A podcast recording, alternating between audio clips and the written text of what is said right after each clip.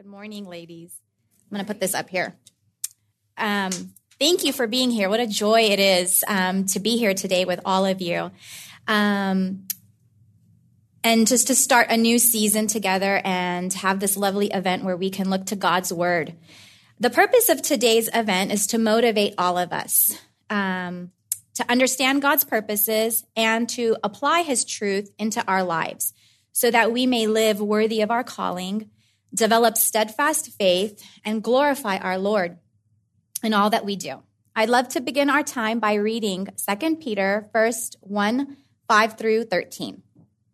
For this very reason, make every effort to supplement your faith with virtue, and virtue with knowledge, and knowledge with self control, and self control with steadfastness and steadfastness with godliness, and godliness with brotherly affection, and brotherly affection with love.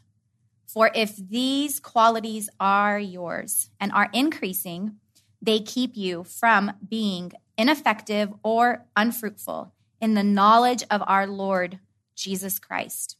For whoever lacks these qualities is so nearsighted that he is blind having forgotten that he was cleansed from his former sins.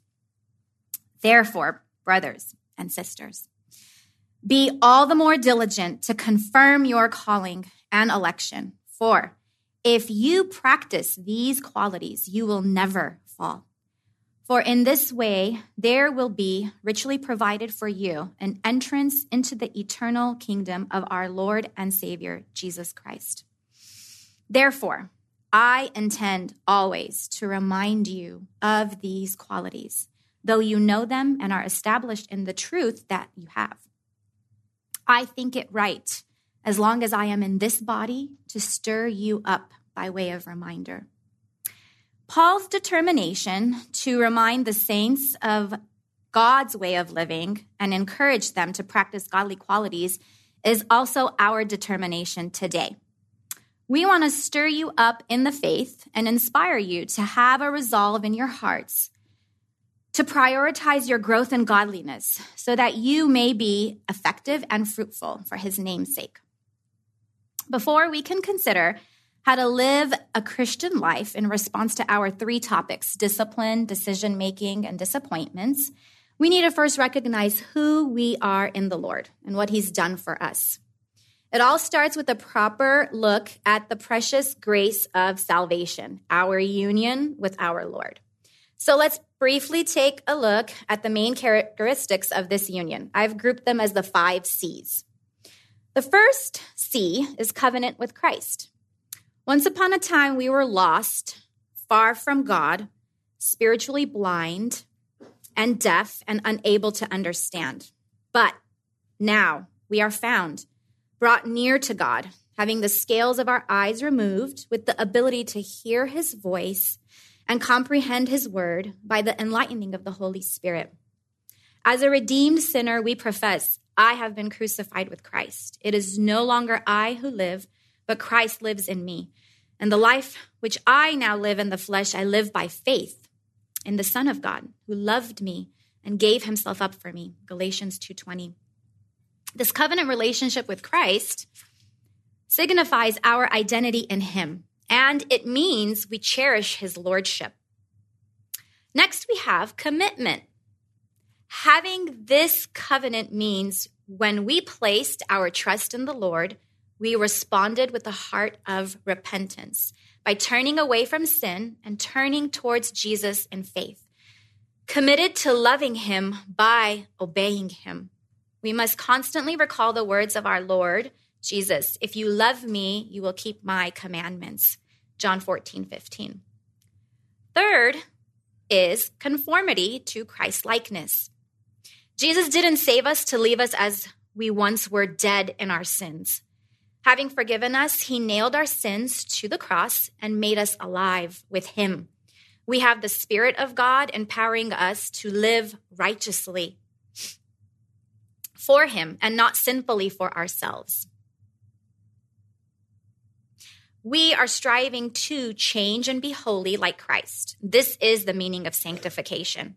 which is God's will for us. 1 Thessalonians 4 3.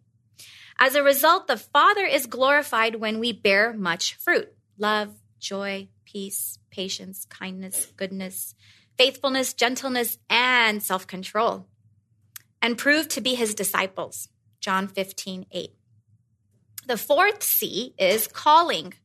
As a result of being called into fellowship with Christ, we have a calling on our lives. Our goal as God's women is to discipline ourselves for the purpose of godliness, because godliness is profitable for all things, since it holds promise for the present life and also for the life to come. And it is for this we labor and strive because we have fixed our hope on the living God. 1 Timothy 4 7 through 10. Our fifth and final C is cultivate. A fruit of the Spirit already mentioned is self control or discipline. In order to be fruitful in the godly quality of discipline, we need to cultivate it, or in other words, foster its growth and develop it in our lives. So, based on these characteristics of our union with Christ, let's take a deeper look at what it means to cultivate the godly quality of discipline because it impacts all aspects of our life spiritual, mental, physical, emotional, and relational. Today, we will focus specifically on the spiritual disciplines because as Christians, that will funnel to all the other areas of life. For clarity, I'd like to uh, distinguish the difference between the character quality of being a disciplined woman and the practice of spiritual disciplines. So, according to Merriam Webster Dictionary, the definition of discipline as a verb is to train or develop by instruction and exercise, and to cause to acquire knowledge or skill. And the definition of its synonym, self control, is restraint exercised over one's own impulses, emotions, or desires. According to Donald Whitney's book, Spiritual Disciplines for the Christian Life, which I highly recommend reading, the following is a list of disciplines that Scripture commends studying the Bible, prayer, worship, evangelism, stewardship, fasting, silence, and solitude, journaling, learning, and perseverance. So, becoming a disciplined woman entails putting these practices, um, these spiritual practices, into place. Practicing these disciplines are instrumental in becoming Christ like. Donald Whitney explains in his book three primary catalysts to conformity to Christ or change agents. The first is people, the second circumstances. And the third, spiritual disciplines. People and circumstances, which we don't have control over, are mainly external. Those often relate to decision making and disappointments. Whereas spiritual disciplines are essentially internal and we have control of them. With consideration to the variety of spiritual disciplines, that I listed earlier, we need to prioritize implementing these godly practices into our lives. So, how do we begin to be disciplined? I'd like to take us on a little tangent for a moment. The best basketball player ever, Kobe Bryant, had developed a motto popularly known as Mamba mentality. How many of you are familiar with it? Kobe said Mamba mentality means to be able to constantly try to be the best version of yourself. We know as Christians, we are not trying to be the best version of ourselves. We are striving to be like Christ. So we need to maintain a godly mentality. Paul reminds us in Ephesians 4:23, be renewed in the spirit of your minds and then in 1 Corinthians 2:16, Paul tells us we have the mind of Christ. So based on the redemptive realities of our covenant relationship, we can clearly see that salvation and sanctification both involve the mind. So that's where we must start in becoming disciplined. Let's consider the influence of a godly mindset from an athletic perspective. Discipline is Greek for gymnasia. According to our calling to work out our salvation, we are like athletes that are exercising and training for Christ likeness. Remember our definition uh, earlier for, for discipline to train or develop by instruction and exercise. Those are all action terms. An athlete must be active. So please follow me as we uh, look at a few passages to better explain this activeness of uh, being disciplined. In 1 Peter 1:13, the word tells us, therefore, preparing your minds for action and being sober-minded. This implies being focused and steadfast, with clarity of mind and being correctly in charge of priorities, not intoxicated with various allurements of the world. In 2 Timothy 1 7, we read, For God gave us a spirit not of fear, but of power, of love, and self control. We need to remember that we are enabled by the Spirit of God with the power to have self control and be disciplined, not be timid, lazy, or fearful. As we had read earlier from the intro passage from 2 Peter um, 1:10, therefore brothers and sisters, be all the more diligent to confirm your calling and election, for if you practice these qualities, you will never fall. We must then apply ourselves by making every effort with diligence, practicing the things that will help us to be more disciplined. And in Ephesians 5:15 through 16, we are cautioned to look carefully than how you walk, not as unwise, but as wise, making the most of the time, because the days are evil. We must walk intentionally. Walking is active. We must hold ourselves accountable to making the most of our time to please the Lord. As Jonathan Edwards stated in his fifth resolution, be resolved never to lose one moment of time, but improve it the most profitable way I possibly can. So now that we have an understanding of the mindset needed to approach the godly goal of being disciplined, let's look at some practical ways to implement it in our lives. Um, while all the disciplines are essential, we will focus our time today on the top two, which is Bible study and prayer. So let's explore why to study the Word of God. This is the most important discipline and transforming practice. God's word is inerrant, without error. It is living and active, and it doesn't return void, but it accomplishes God's purposes. 1 Peter 1 3 through 7 tells us through the knowledge of God, we have been granted all things that pertain to life and godliness. So we can partake in the divine nature. So we are to supplement self control with knowledge. And knowledge is acquired by reading the word. Additionally, in Romans 12, 2, we are told, be transformed by the renewing of your mind, so that you may approve what the will of God is, that which is good and pleasing and perfect. The term transformed is how we get the English word metamorphosis, which means a change of physical form, structure, or substance by supernatural means. We are to continually conform our redeemed inner nature outwardly. Our life flows from our mind to our heart and then our will.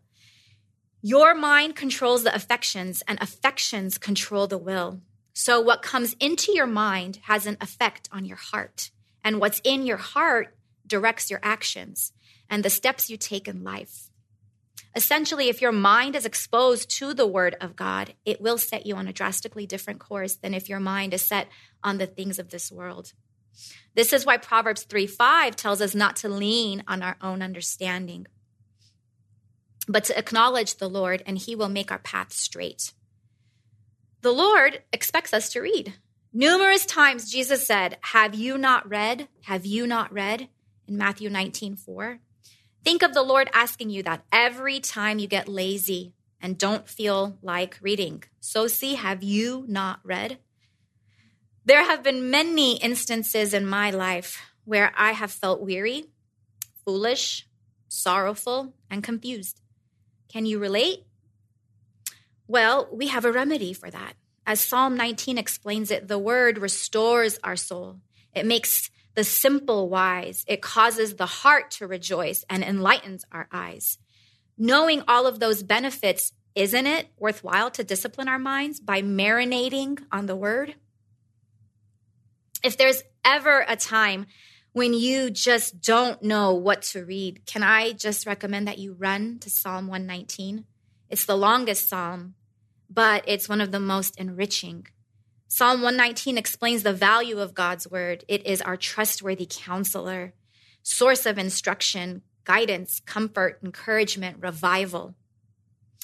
Acquiring wisdom and knowledge of truth is what shapes our entire inner person and impacts our actions as we will learn more about dealing with uh, decisions and disappointments from Vanessa and Areli. Studying the Word of God strengthens our faith because it reinforces the truth. We are forgetful and need constant reminders of God's way. How often in the scriptures do we see remember and listen? Isaiah 46, 3 and 9 says, Listen to me, O house of Jacob. Remember the former things long past. For I am God and there is no other. I am God and there is no one like me. And in Revelation 3 3, so remember what you have received and heard and keep it and repent. The spiritual battle is real, sisters, and we need to be equipped to fight sin by putting on the whole armor, which includes the sword, the word of God. We treasure the word in our hearts so that we may not sin against the Lord. Psalm 119, 11. We need to know God's word in order to assault error with truth. In 1 Corinthians 10 5, we are told to destroy speculations and take every thought captive to the obedience of Christ. Knowing the word prepares you to respond to temptations. When Jesus was tempted to turn stones into bread, he responded by referencing scripture Man shall not live by bread alone, but on every word that proceeds out of the mouth of God. Matthew 4 4. And in Joshua 1 8, we learn that meditating on the word and being careful to do according to all that is written in it produces prosperity of soul and Christ centered success. So, how do we study? Let's look at a few simple practices to consider. Be intentional to make time to study. For example, begin by following a reading plan. You can start with 15 minutes every morning. Read to understand. If you don't have a study Bible, I highly suggest getting one today. Using a study Bible will help you dive deeper into better comprehending passages by referencing word definitions and commentaries. Some of the sweetest times I've had in the Bible are when I start by reading one particular passage and then end up on a rabbit trail of a million other related passages that can last hours just by reading the commentaries and reference notes in the study Bible. And then I pause and I have this aha moment and I just, I thank the Lord for helping me to finally understand something Find creative ways to study. Listen to audio while you are getting dressed, cooking, commuting, exercising. Join a study based ministry like a small group, EWG. Meditation is key to studying. Meditate on a word, a phrase, a verse. As it says in James 125, look intently at the perfect law Engage with the text. Look for Christ's attributes. Identify action items to apply in your life and be tender towards anything that convicts you so that you can repent and change. Learn to memorize scripture. Is your mind so saturated by the word that you think of a verse in everyday aspects of life? If not, then this may be a good time to challenge yourselves by memorizing verses. In Jeremiah 23 29, we are told God's word is like fire. Donald Whitney says, when we apply the bellows of meditation to the fire of God's word, we see more light, insight, and understanding. And we feel more heat, passion for obedient action. If you want to get warm, you have to linger by the fire. Failure to linger is the reason why many fail to remember or find their hearts warmed by the fire of God's word. So kindle that fire, sisters, and don't let it burn out. For those of you who have been over to my place, you'll quickly notice something. I don't have a TV. It's, true. I still love you, even if you shame me. Um, and I'm just for the record, I'm, I'm not I'm not saying this um, that TV is a bad thing, nor am I suggesting that you all get rid of your TVs. I appreciate Netflix and HGTV and cooking shows, but for me personally, I haven't had the urgency to get one, nor do I feel like I'm missing something because I know the struggle is real when it comes to time management, and prioritizing my reading is important. So, for the sake of not being distracted from reading, I just haven't gotten one. Let's transition to prayer and its value as a discipline. When we read the word, that is God speaking to us. When we pray, that is God, that is us speaking to God. Jesus said, My sheep hear my voice, and I know them, and they follow me. John 10 27. And in First um, Peter three twelve tells us, "For the eyes of the Lord are toward the righteous, and His ears attend to their prayer." Luke five sixteen, we are told that Jesus would often slip away to desolate regions and pray. That example in itself demonstrates if our Lord made time to pray, then so must we. We are expected to pray. Matthew 6, 5 through 7 repeatedly says, when you pray, when you pray, when you pray. And we hear uh, the Lord telling us in Matthew 7, 7 through uh, 7, 7 through 8, ask, seek, and knock. In Psalm 62, 8, we are reminded that God is a refuge for us and to pour out our hearts before him. In 1 Thessalonians 5:17, we are commanded to pray without ceasing. Hebrews 4:16 reminds us that we have a high priest who sympathizes with us and he dispenses mercy and grace to help us in our time of need. So go to him. Do you have moments when you just don't know how to pray? Take heart, my friends, and find comfort in knowing that the Spirit is going to help. Romans 8 26 through 27 says, The Spirit also helps our weakness, for we do not know how to pray as we should. But the Spirit Himself intercedes for us according to the will of God. So now that we have outlined some valuable reasons to pray, let's consider how to pray. Start by reading the word before praying so your prayers are informed and guided by God's will. John Piper says, Open the Bible, start reading it, and pause at every verse and turn it into a prayer. A book that helped grow my personal prayer life is another good one by Donald Whitney called Praying the Bible. And he states the Spirit of God will use the Word of God to help the people of God pray increasingly according to the will of God. And in that book, he also teaches us how to pray through the Psalms, especially when you are at a loss of words. The psalmists are very the Psalms are very relatable. He says within the breadth of 150 Psalms, you can find the entire range of human emotion, and, and it is true. Follow a prayer framework like the ACTS acrostic, which stands for adoration, confession, thanksgiving, and supplication, as a way to guide you. Pray about everything with thanksgiving, Philippians 4 6. Ask in faith and pray with the heart fully trusting God without doubting. James 1 6. Train your soul to bless the Lord and express to him your appreciation for all of his benefits, like David models in Psalm 103.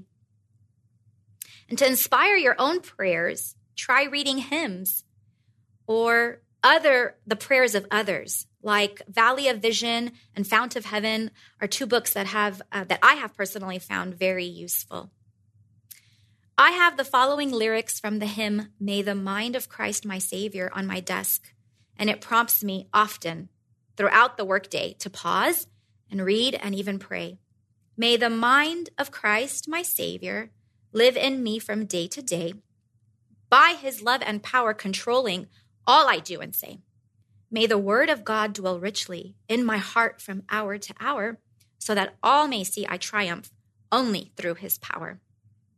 So, next time you come to a point in your walk where you feel you are lacking joy or things feel flat in your relationship with the Lord, please take a moment to examine your heart and ask yourself Have I sincerely spent quality time with my beloved through the disciplines of reading his word and talking to him in prayer?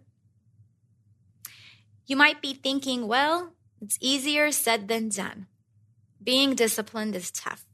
And it's true, it is.